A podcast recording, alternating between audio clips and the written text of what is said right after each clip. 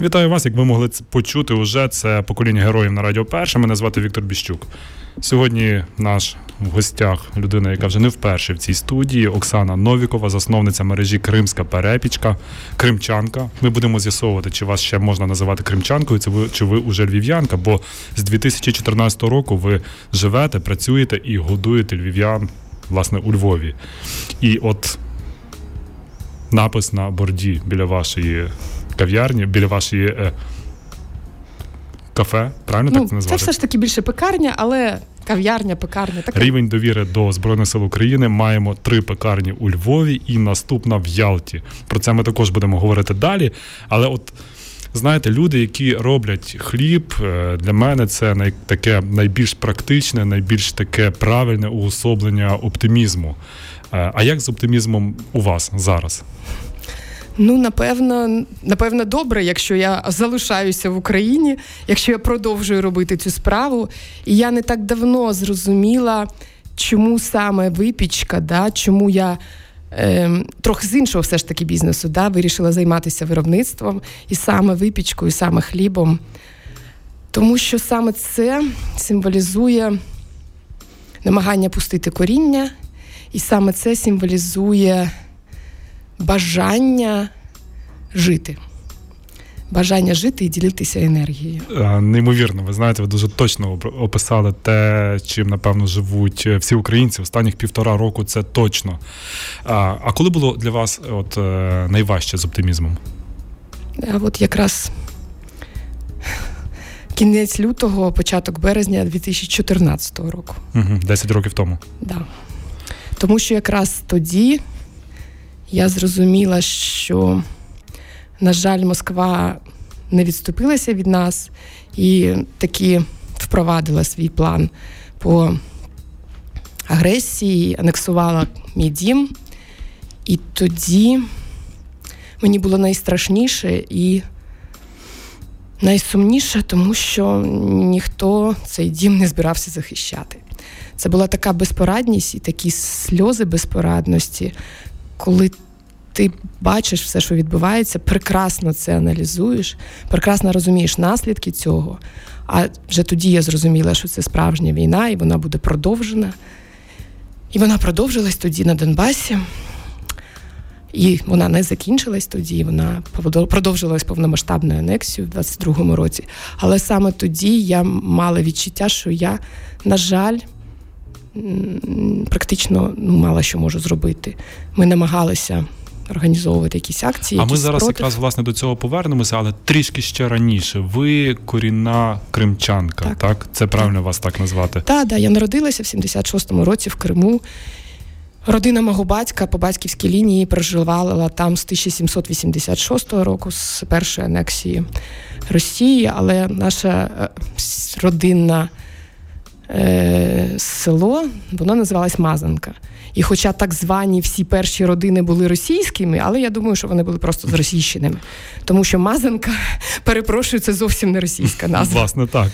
Ваш земляк, журналіст Павло Казарін, який також змушений був також в 2014 році полишити Крим, він казав, що Крим залишився в пізньорадянській реальності. Я зацитую заповідник про радянської ностальгії. Чи так це? Чи я з ним згодна, тому що. Буквально сьогодні зі своїм знайомим ми про це говорили. Він там служив в кінці 80-х років, від 86 по 59 на Чорноморському флоті, і він звідси. І тому якраз ми згадували ці часи, угу. якраз пізньорадянські і початок незалежності. Згадували ГКЧП, згадували те, все ж таки, як Крим проголосував. В 91-му році за незалежність найменший результат по всіх областях України, але, але все ж таки більшість була за незалежність. Біл, так.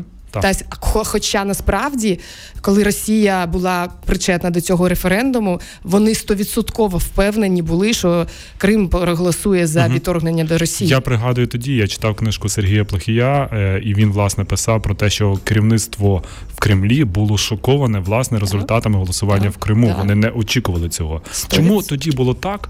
А в 13-14 році було по-іншому. Я пам'ятаю, тому що Москва це готувала. Вона готувала uh-huh. це не один рік і не одне десятиріччя. Змінювались покоління. Вони прекрасно знали, що проросійські партії там не мають перспектив і не набирали ніколи ніяких процентних відсотків. Хоча виливались гроші космічні по мірках е, України. На на купувалося все. За ну як би купувалась нерухомість, купувалися виробничі потужності, купувалися політики, купувалися громадські організації. Громадські організації проросійського толку отримували сумасшедше фінансування, при тому, що Україні про українських там майже практично так, не було. Так, так. Там все було заточено на те, що Крим це якби частина Росії, але Крим не був частиною Росії, тому uh що це дійсно більше був островок Радянщини, uh-huh, uh-huh. тому що там були ну, впливи і ностальгія. В Крим переселяли після ну в кінці 90-х і на цих всіх старих е, там радянських чиновників чи військових. Це був такий ну мікс дуже багатьох всього. І на і з точки зору національного, і з точки зору е, суспільного, і з точки uh-huh. зору м, географічного, це було такий суміш така, іноді е, трошки небезпечна, і іноді це намагалися роздмухати в першу чергу про російські сили, але ніколи це не мало якогось вибуху реального. Тому його інспірували вже конкретно. Тому довелося заводити да, зелених заводити чоловічків. війська, звісно. Навіть вони спочатку говорили, що це не вони і все інше, але всі прекрасно розуміли, що це вони. Хоча той рівень пропаганди, який почався ще коли почався Майдан. Е, я не дивилась телебачення, і тому я пропустила цей момент. Да? Я не дивилась ні ні, ні російське телебачення, ні кримське. Я не не бачила ще цього бо вже тоді би я зрозуміла, що діло uh-huh. пахне ну, зовсім недобрим.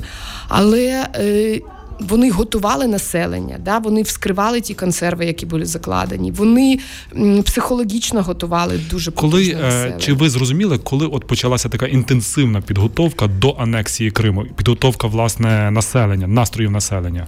Ви знаєте, на жаль, я це зрозуміла тільки в лютому, uh-huh. тому що ще фізич... фактична підготовка вже йшла, і анексія проходила вже в 13-му році. Там вже стояли російські війська. Причому в достатній кількості набагато більше, ніж там по цих відносинах з Чорноморським флотом. Вони були в більшій кількості і в Керчі, і в Симферополі, і в Севастополі, тим паче. Але е, ну, це. Знаєте, це ж не було е, афішоване десь. Да? Опять-таки, я на Кримський майдан практично не, не мала ніяких інформації про нього. Е, тому що ми слідкували за новинами в Києві. Ми їздили туди, підтримували тих. Хоча потім виявилося, що купа моїх знайомих будуть залучені до Кримського майдану. Але тоді ну ти в бізнесі, ти працюєш, ти не дуже, ну ти в іншій трохи бульбашці. uh Я тоді не була навіть зареєстрована в Фейсбуці. Я не була взагалі в, в якась е, ви займалися своїми да, справами, да, як да. звичайний громадян. Да, ані, якби це був бізнес. Я дуже часто була на материковій Україні в різних частинах України і ще.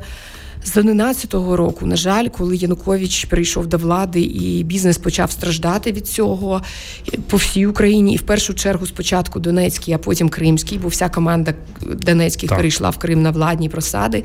Дуже багато бізнесів забиралися, дуже було складно працювати. Я відчула на собі ці впливи негативні і так далі. Я думала, що ми будемо переїжджати взагалі з України. Ну тому що коли з'явилися перші бікбордери з Медведчуком, український вибір, я зрозуміла, що Москва готує. Ні, відкриту анексію, угу. просто в кращому Поздучу. випадку білоруський так. сценарій. Це було в кращому випадку. В гіршому нас би просто при, присоєдінілі там і так далі. І вплив космічний був е, фінансовий. Пані Оксано, якби не е, Чорноморський флот Російської Федерації, якби в 2010-2012 роках справді закінчилася угода про оренду кримських портів і Чорноморський флот, уявімо собі, ми розуміємо, що це неможливо було. Але якби Е, закінчилась е, угода, і Чорноморський флот забрався без Криму. Щось би змінилося на вашу так. думку? Більш того, я вам хочу сказати, що в 2004 році, коли все ж таки Кучма не прийняв рішення стріляти, да на помаранчевій революції, а при була більш-менш мирна передача влади. Потім Москва почала дискредитаційну політику відносно всіх наших політиків, незалежності голубі, помаранчеві, будь-хто.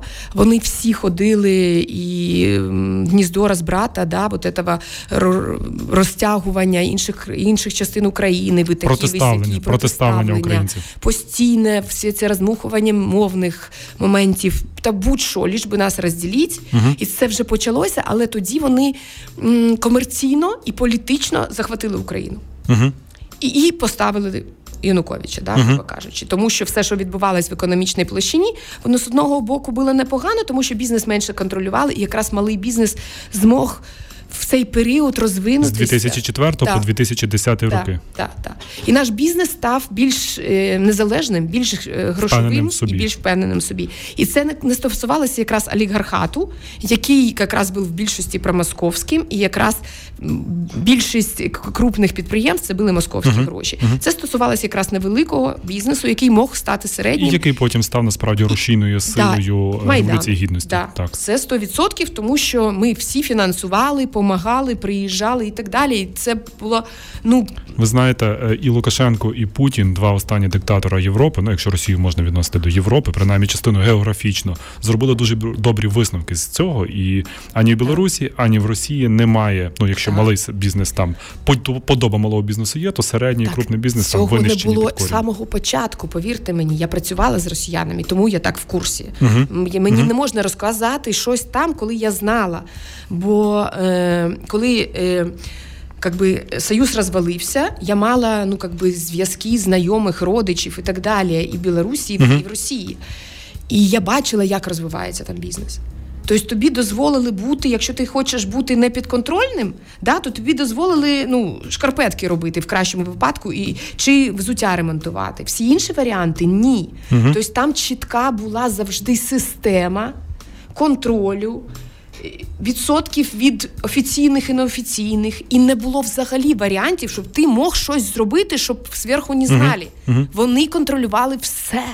Тому там і не було такого бізнесу. Там був великий бізнес, який працював під контролем. Зазвичай вони були на всі сиділи на потоках, пов'язаних з нафтом, газом чи якимось ресурсами. В, в Росії не було власного виробництва практично нічого, крім тих заводів європейських, які до них прийшли і відкрили свої заводи, і під контролем там хтось uh-huh. працював. Тобто я спілкувалася з е, людьми, які, наприклад, там Ставропольський край чи Краснодарська область, які іменно корені українські мали, і вони вони намагалися працювати. Таких зажимали так, що ну вони сльозами крокодилями плакали. Угу. В них просто забирали все і забирали можливість. Повернімося працювати. до Криму. Коли 2014 року, коли ви зрозуміли, що вже все, що потрібно їхати? Ой, це важка історія, тому що. М- 20 ну, з 18-21, ну, 20 е, лютого на Майдані були розстріли. Ну, ми були в шокі. Ми, ну, как би, я, ну, жахлива була історія да, для всіх нас, для всієї країни. А при цьому в е, проросійські медіа показували зовсім іншу картинку в Криму про те, що у наших мальчиків розстрілюють, всяку таку херню, зовсім так. іншого. Приперли декілька грабов, устроїли там масове шоу і так далі. Але коли ми зрозуміли, що Майдан переміг, і всі так вони так напряглися там у владі кримській. І 23 лютого був великий мітинг пам'яті Набана Челібіджихана, який був е, організатором, яких був якраз е, Меджліс, угу. і Євромайдан Крим. І ми, в тому числі, мої друзі, ми якраз були на цьому мітингу, мали сумасшедше, як би. Надію да, на те, що ми все буде змінюватися, бо влада, в принципі, конструктивно навіть трохи підійшла до цього і сказала, що вони готові йти на якийсь контакт. Магільов тоді вийшов до народу і сказав, що він буде. Це колишній міністр МВС да. Януковича, який потім був да, представником нашим, президента да, в Криму. Да, і е, 23 лютого ми розійшлися з очікуванням. З піднесенням. І з піднесенням, да. 24 лютого я їхала, ну, в мене відрядження було заплановане вже давно. Ми з чоловіком їхали в Стамбул. 28 лютого ми повинні були повернутися додому. Квітки куплені всі. Я в Стамбулі 26-го встаю, от новин, все, що там відбувається. я вже тоді зрозуміла, що все дуже погано. Е, на, на, на тих акціях були мої дівчата, мої колеги, які поїхали туди теж. Сказали, що да, ну, все серйозно, але потім вийшов Чубаров, сказав, що якби, щось порішали, там розходимося. Це було в переддень якраз е, фактично захоплення. Ну, насправді захоплення вже відбулося на той час. Воно вже відбулося. Я ж не знаю, які там були порішення і рішення, але 28-го наш літак покружив над Сімферополем і не сів в Сімферополі.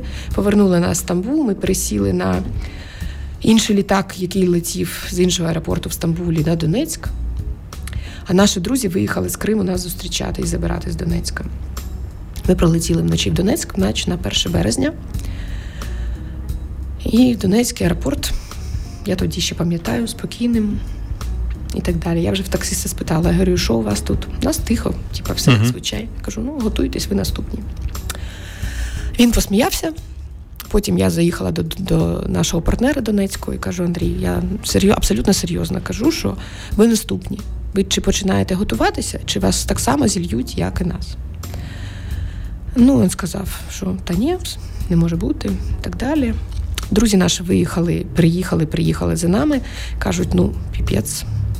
Там вже на кордоні казаки, ФСБ і все, що хочеш на Чоногарі. Ми заїжджаємо, автомати в вікна і все інше. Ми кажемо, ми домой їдемо, перепрошую. Ну, коротше. І на, напроти, ну, как на, на зустріч нам їдуть е, чорні джипи з київськими номерами великими кількостями. Вони вивозили тоді документи, як виявилось. Але я тоді вже зрозуміла, що це було приблизно 28 лютого. Ні, це було 1 березня. 1 28 березня. лютого я не попала в Київ. Угу, угу. Це 1 березня. Ми заїжджаємо. Я починаю обзванювати всіх знайомих, міджліс, там будь-кого, нікого нема, всі морозяться. Я кажу, як? Ну як, щось, що сталося? Ну, каже: ну, типа, шукай когось е, Євромайдан Крим дали мені контакти і починаю зазванюватись. Ми зустрілись, по-моєму, 2 числа. Вони кажуть, ну діло дійсно дуже серйозно, наші машини вже там хтось там зжог, там щось таке відбувається. Каже, це небезпечно. Я кажу, да, все одно, якщо ми зараз не встанемо, то а перша дата референдуму вже була відома. Так. Це було 25 травня. Ну, до 25 травня був час. І тому ми, якби, ну, третього зустрілися ще раз і кажемо, ну треба щось робити. Поїхали до штабу берегової охорони. Поїхали з керівниками поспілкувалися, каже, скоріш за все, нас будуть вночі блокувати. Угу. Тому що всі частини, суто частини, були вже заблоковані. Там вже стояли. Хто чоловічки. були ці люди, які блокували військові частини українські в Криму в цей час? Ну чи можете ви їх ідентифікувати? Запросто, тому що я з ними спілкувалася, бачила, трогала. Ну тобто все.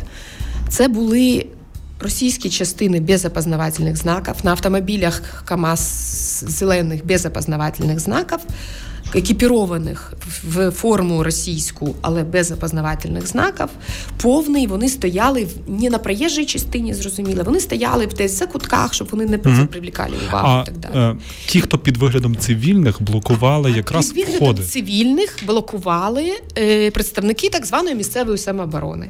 Це були такі мілітаризовані. Е, не знаю, формування. Як сказати, формування, да.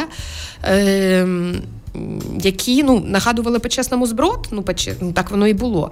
Казали, що це кримчани, але 90% не було не кримчан, бо наш акцент і їхній акцент зовсім різний. 90% з тих, хто під виглядом цивільних блокували да. військові українські частини, були не місцеві. Не місцеві. Я вважаю, що важливо, що це прозвучить да, в ефірі. Це точно були не місцеві, тому що ми з ними спілкувалися. Акценти були різні, але це були не кримські акценти. Це була mm. не кримська російська. Вона нас дуже сильно відрізняється. І по сленгу сленгу, і по промові, і про діалект. Тоді прозвучав оцей відомий всім запорєбрік, та що ну, в Криму парі... так не да, говорять. Да, Тут, тут, в Криму взагалі багато речей не було. Тобто, нас я ж кажу, наша російська розвивалася як українська російська. Uh-huh, uh-huh. Ну але ті всі словечки, які були пов'язані там з там контр їхніми терористичними операціями, з війною в Чечні, з розгулом е- їхньої поліції, все інше, це для нас було абсолютно не характерно. Тобто відрізнити казака, навіть одягненого кримського від казака Ставропольського елементарно. Угу. Хоча, mm-hmm. по большому счету, в, реального казака в Ставропольському більше, тому що це наші колись казаки були реальні. Так. А наші кримські, в принципі, ряжені, вони взагалі до казачества були. Плюс це були реальні бандити, в тому числі е, наші. Там е, багато там різних національних меншин там було задіяно, там якісь армянські групіровки невеличкі. Тобто Крим колись був досить е, бандитським регіоном, поки його не почистив москаль. І там були розборки дуже дикі. Откуда взявся Аксьонов, перепрошую. Угу. Це був шестерочка наших кримінальних авторитетів, який потім хранив кассу. Ну і собственно говоря, з його з його всіх моментів, да, і він був російською контрольованою одиницею, яка йому платила за це гроші і так далі. Але навіть з їх підтримкою Це справді ж у нього кличка Гоблін. Ну звісно, справді це ні. Це він ще набув її до Кані... Ну, зрозуміло, що він набув це на початку 90-х. Угу. Ну, я народжена в 76-му. На початку 90-х я вже вела бізнес. Я бачила цих людей ще тоді. Він тоді ще був теж досить молодий, але він не був бізнесменом. Пані Оксана, він от, був помічником. Ну, гаразд, кримінальні групування, ну гаразд, воєнізовані формування з непонятно кого створені. А що більшість населення? Більшість населення на той момент взагалі не зрозуміла, що відбувається. Тому що якщо ти навіть не дивишся телебачення ніяке, да, то ти просто працюєш і ходиш, ти їх могла не мог не побачити. Більш того, я вам хочу сказати, що якби я не виїжджала і не виїжджала в Крим, а просто займалася своєю звичайною роботою, я могла б теж це ж не помітити. Більшість моїх знайомих, які потім виїхали, вони в березні місяці взагалі не зрозуміли, що відбувається. Тобто, коли прийшло время референдуму, уже в 16, то есть, то есть следующая дата референдуму була 30 так, березня, вони а потім 16 все на швидше, березня. на швидше, на швидше. А саме тому, що ми вже про спротив готували. Угу. Коли ми почали свої акції, люди, які йшли біля нас. Вони питали, що ми робимо. Коли ми їм пояснювали, було дві категорії. Да? І причому перша, яка сказала, ви сумасшедші, типу, нас захищають, була менша, ніж ті, хто ставали разом з нами з місцевих кримчан. Так, да, ну, звісно, там інші uh-huh. не ходили поряд. Люди йшли з ринка з розами і встали з нами. Дівчата. От у нас акція наша перша така, прям зовсім організована. Жінки Крима за мір. Були 5 березня. Ми зранку, ми вночі були е, з чоловіками. Біля штабу берегової оборони це вулиця Карла Маркса, це центральна вулиця, яка йде від ЖД вокзалу в центр це достатньо проїжджає і якби, а штаб берегової охорони представляв собою звичайну в принципі будівлю і ну, звичайні такі ковані еті, тобто нічого воєнізованого. uh І тому вони е, стояли, військові стояли далі.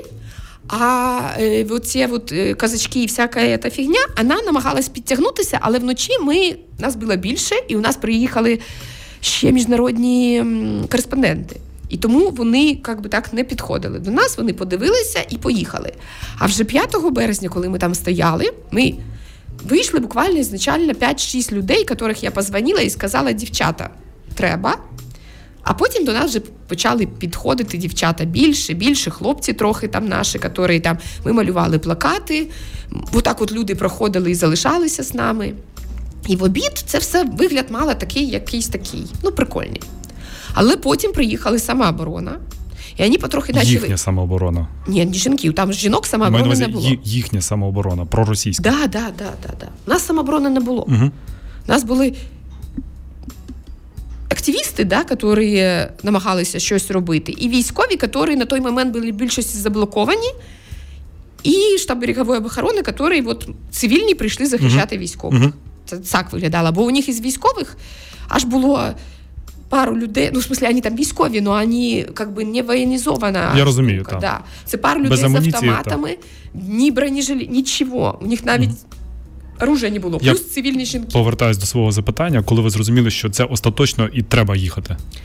А це відбулося 9 березня. Це вже була наша акція, ну, вже не перша зовсім. А 9-10 березня були акції е, День народження і День річниці смерті Шевченка. Шевченка. Це якраз було 200-річчя.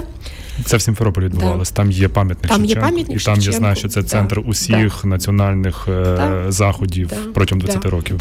Ну і питання в тому, що Ми готувалися до цієї акції там. Кульки, там, ну, коротше, всяка фігня, насправді, якщо порівнювати це, що біля нас стояли реальні убивці. Угу. І потім, І зброєю. Да, І потім, як би, ну, нас, нам допомагав Ультрас дуже сильно, Ультрас Таврія. Вони нас оберігали реально, да, вони, коротше, ми, по крайній мірі, цілий прийшли, цілий пішли, поряд були досить. Але нас вже там було багато. Нас вже на 10 числа, наприклад, нас було вже там ну, 10 тисяч точно.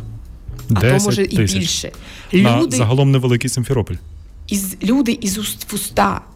Бо скажу, я зареєструвалася в Фейсбуці 4 березня для того, щоб ну, розповсюджувати інформацію. Але ти ж розумієш, як якщо ти не був соціальним, хто там тебе читає і слухає. Ми там намагалися, що хто там читає через них. Ну, коротше, це було таке. Просто якісь друкували листівки, десь вішали. У нас була якась газетка, яку ми не друкували, ніхто не хотів друкувати, бо більшість друкарень вже були промосковські. Ми знайшли друкарню, надрукували uh людям, роздавали попередньо, що от акція планується. І люди приходили. Потім виявилося, що купа з тих людей, які приходили, були купа моїх друзів, клієнтів і так далі. і так далі. О, і ти тут, і ти тут, і це була спільнота. Угу.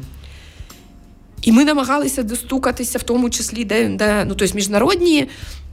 І представники там якихось організацій, там міжнародні невеликі групи е, журналістів, там французи були, там CNN було, ще були, якби, і, але ну це все одно, знаєте, коли мені дзвонять з п'ятого каналу, по-моєму, 6 березня, і кажуть там щось мені про 8 березня, я кажу, люди, в нас війна. Ви, ви там що, зовсім звіхнулись в Києві? У нас реальна війна. Тобто я з, соплями, слізами кричу, у мене прямий ефір такий. І мені потім хтось послухав з кримчан і кажуть, ти що, типа, у нас тут все добре. І от этот вот, коли ти розумієш, що людей, з якими ти спілкувався, буквально вчора включили, угу. і це настільки страшно, не з точки зору, що тобі страшно, тому що тобі страшно, там небезпечно, тебе вб'ють. А страшно від цього, від цього сюрреалізму, від цього ну, в 21 сторіччі, от так от. Я думаю, ця думка прийшла до дуже багатьох українців уже 22 лютого, 24 да. лютого 22 року. Так. А, а для нас от тоді, і я намагалася. Люди, остановіться, що ви робите? Це кінець, це не початок, це кінець, це початок страшних, взагалі дуже страшного періоду в світі, не тільки в Криму, не тільки в Україні. Це все відкрили ящик Пандори. Початок.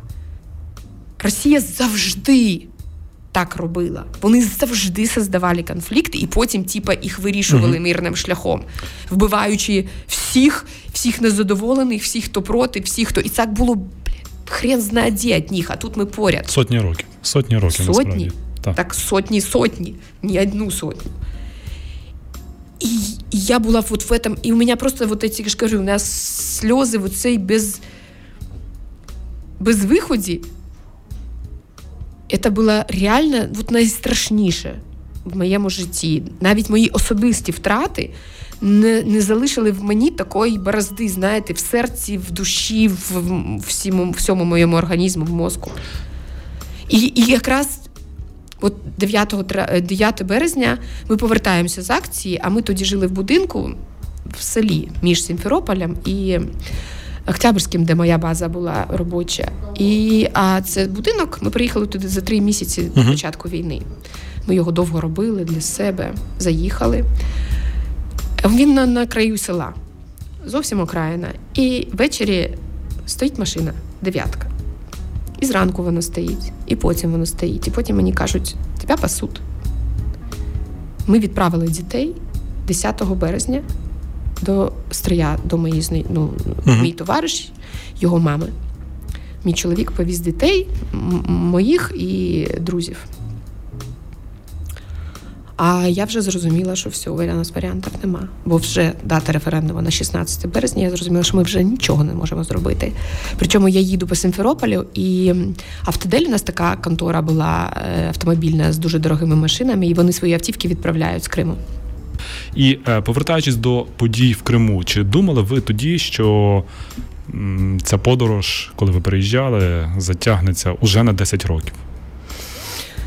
Ну, на жаль, я вже тоді знала, що це не буде швидко. Я не знала, наскільки це буде. Але саме тому ми і переїжджали до Львова. Крім того, що тут ми були партнери, які могли прийняти всю нашу велику кампанію. Але і це було точно рішення, тому що я не знала, як, як і коли там закінчиться вся uh-huh. ця історія. Тобто у нас були шанси втратити і тоді і Харківщину, і Одещину, і Миколаївщину. Для цього робилось дуже багато. І Херсонщину, ми пам'ятаємо. І зрозуміла, що Херсонщина без Миколаївщини, куди ж вона? Просто питання в тому, що якби тоді, після Криму, все ж таки, в першу чергу, український народ. Не зрозумів, що твориться просто безпредел, да, і що добровольці в першу чергу врятували тоді е, нас всіх. uh Добровольці, ті, які пішли захищати самого на, на самих початках, в 2014 році, на, на, на територію Донецької і Луганської області. І вони зробили дуже величезну справу. Вони дали нам час. Я не можу сказати, що ми його дуже ефективно використали, на жаль, але все ж таки наша армія за цей час стала набагато потужніше. Тому тому я, ну, хоча в мене тоді я їхала буквально там з декількома сумками, але ну, потім все ж таки була можливість з останньою машиною, яка везла в Крим дрожжі, Ензімовською, ми тоді в травні місяці, в 2014 році, забрали частину св- свого майна з Криму і і вже вже майже 10, 10 років. Да. Ви сумуєте за Кримом? Да, безумно сумую. Насправді, це, по-перше, все одно дім, який би він не був. По-друге, це досить потужне енергетичне місце, яке завжди мене підтримувало. Воно унікальне, воно унікальне не тільки для України, воно унікальне для всього світу, коли на невеличкій території суші зібрані настільки різні. Е, кліматичні, археологічні, історичні, там, релігійні, ну будь-що, знаєте, дуже концентроване. І воно може бути настільки крутезним місцем. І насправді я дуже вірю, що ми колись зможемо його зробити крутезним. І точно недоступним для росіян. І третя кав'ярня, пекарня Кримська перепічка. Справжня пекарня, да, справжня. От ми, ну, как би, я знаєте, коли це писала. Я розуміла, да, в цей час ми відкрили там ще одну з кав'ярню, потім закрили, ще одну відкрили, але це кав'ярні. А от справжня пекарня, тобто я дуже-дуже хочу і дуже-дуже планую, щоб вона була там. Я вже маю місце, де я хочу це зробити. В мене ще є мрії, плани там модернізувати концертний зал в Ялті. І для того, щоб там дійсно світові фестивалі відбувалися серйозної музики, класичної, джазової. В мене є вже партнери в цьому, які теж мріють разом з мною. Це дуже класні, круті музиканти, диригенти світовим ім'ям. І я маю навіть вже будівельників, які мені готові в цьому допомагати. І я шукаю фінанси, але головне зараз звільнити Крим. З чим вас асоціюється Крим? В першу чергу з дитинством моїм. А вдруге, Е, ну, не дивлячись ні на що, я була там вільна. Да? Я я могла там завжди знайти те місце, де мені було комфортно. Навіть якщо там мені там щось не влаштовувало, ну, погода там, чи людина, чи щось, можна було швидко сісти на будь-який транспорт і бути в зовсім іншому місці дуже швидко. І це переключало картинку. І це була така справжня воля, От справжня свобода, море, гори. Навіть поля. Знаєте, е, для людей, які пізнали, що таке війна і окупація ще в 2014 році, мені здається так, що події 24 лютого були подвійною трагедією, оскільки. Вдруге повторилося, могло повторитися те, що відбувалося в 2014 році. Як для вас е, розпочалося 24 лютого 2022 року? Я була... Чи не було у вас, даруйте, чи не було у вас цього відчуття, що от невже знову, невже доганяє? Ну, питання в тому, що насправді то, що почнеться повномасштабне, я знала. Да. Я не знала дати, але я знала, що вона обов'язково почнеться. Все на це вказувало. Да. А що стосується вже осені 21-го, ну було дуже багато натяків, так uh-huh. м'яко кажучи. Да? Тобто, в мене багато американських друзів, да, їх заставили виїхати з країни. Е, мене, ну, якби, До нас ми відкрили тільки пекарню на зеленій, до нас почали приїжджати. Журналісти міжнародні, і навіть приїхав ну, якби фотограф, журналіст CNN, який знімає з гарячих точок, і він знімав нас в 2014-му. Він приїхав до мене в пекарню, і ми так вау, а он що знов? Ну, типа, що це я така, вічно мене кудись впирає. А... Але питання в тому, що насправді м- я з одного боку, це так, це страшно, але як це не дивно, я отримала полегшення. Угу. Тому що війна все одно би почалася. Але насправді, чим далі все це заходило, тим ми в гіршій історії могли би опинитися. Ви друга людина, яка говорить цю фразу, що з початку війни я відчув чи відчула полегшення, і першою людиною був кадровий військовий. Тому що очікування біди набагато гірше, ніж біда. Зі своїм досвідом е, відкривання пекарень і кав'ярень, ви, мабуть, могли би це саме зробити в будь-якій країні, принаймні Східної Європи, точно. Дуже багато наших земляків так і зробили, і мають зараз успішний бізнес в Польщі, чи в Чехії, чи навіть в країнах е, Центральної Європи. Чи не хотіли ви так зробити? Там, де спокійніше, там, де точно російський чобіт не прийде. Ну, по-перше, це уявний спокій, бо він там пройде, якщо ми не вистоїмо. По-друге, я Знаєте, от як, Чому я в 14-му залишилась в Україні, да? тому я і в 22-му залишилась в Україні. Я маю чітке уявлення, що ми повинні до кінця доробити свою ну, вже таку місію. Да? Бо України не буде, якщо ми зараз не вистоїмо. Взагалі. Наші предки не доробили трошки 100 років назад, 200 років назад, 300 років назад. І так само там 30 років назад. Зараз ми зобов'язані це зробити. Бо спокійно вже в 21 сторіччі не буде ніде. Росія ж не одна. Угу. Диктаторів дуже багато. Людей, які хочуть очолити м, такі геополітичні зміни, дуже багато. Вони одного того підтримують. Якщо вийде в одного, значить потім вийде в іншого. Якщо якась частина тиранії імперії російській залишиться, вона відновиться е, дуже швидко. Причому Е, є така теза, і насправді дуже вона здається парадоксальною, що е, Крим. Отримав шанс на повернення до України, чи Україна отримала шанс повернути Крим тільки, тільки після з початком після 20. Ви погоджуєтеся я, з тим? Я не просто погоджуюсь, я завжди це говорила. Що ми зможемо повернути Крим тільки військовим шляхом. У нас іншого варіанту не це було. Це було наступне моє запитання. Тому що всі ці а давайте ми зробимо в Україні рай, і вони подумають і повернуться. І так же само про Донбас. Коли знаєте, починали в Маріуполі будувати е, фонтани красиві, я завжди казала, що там не фонтани треба будувати. Так. А все інше військового угу. значення, і так само там ну насправді тільки е, цього року, після два рік, вже після початку війни, в Маріуполі я побачив, що в Маріуполі в Краматорську, ще одному прифронтовому місті, почали будувати посеред парку окопи. А насправді до того там були дороги. Ну та питання в тому, що коли я останній рік рік їздила в Крим, це був лютий 21-го року, помер мій батько. Я під'їжджаю в, в в, в, дуже знайомою своєю дорогою да, через Херсон ми завжди їздили, бо це якби, дорога на Київ, на Львів і так далі. Під'їжджаю, ця частина дороги з нашого боку, вона так же, як з російського, вона ну там мало їздять, да, і вона занедбана. Хоча з нашого боку вже стояли нормальний КПП, там все інше, в нормальній формі військові, прикордонники.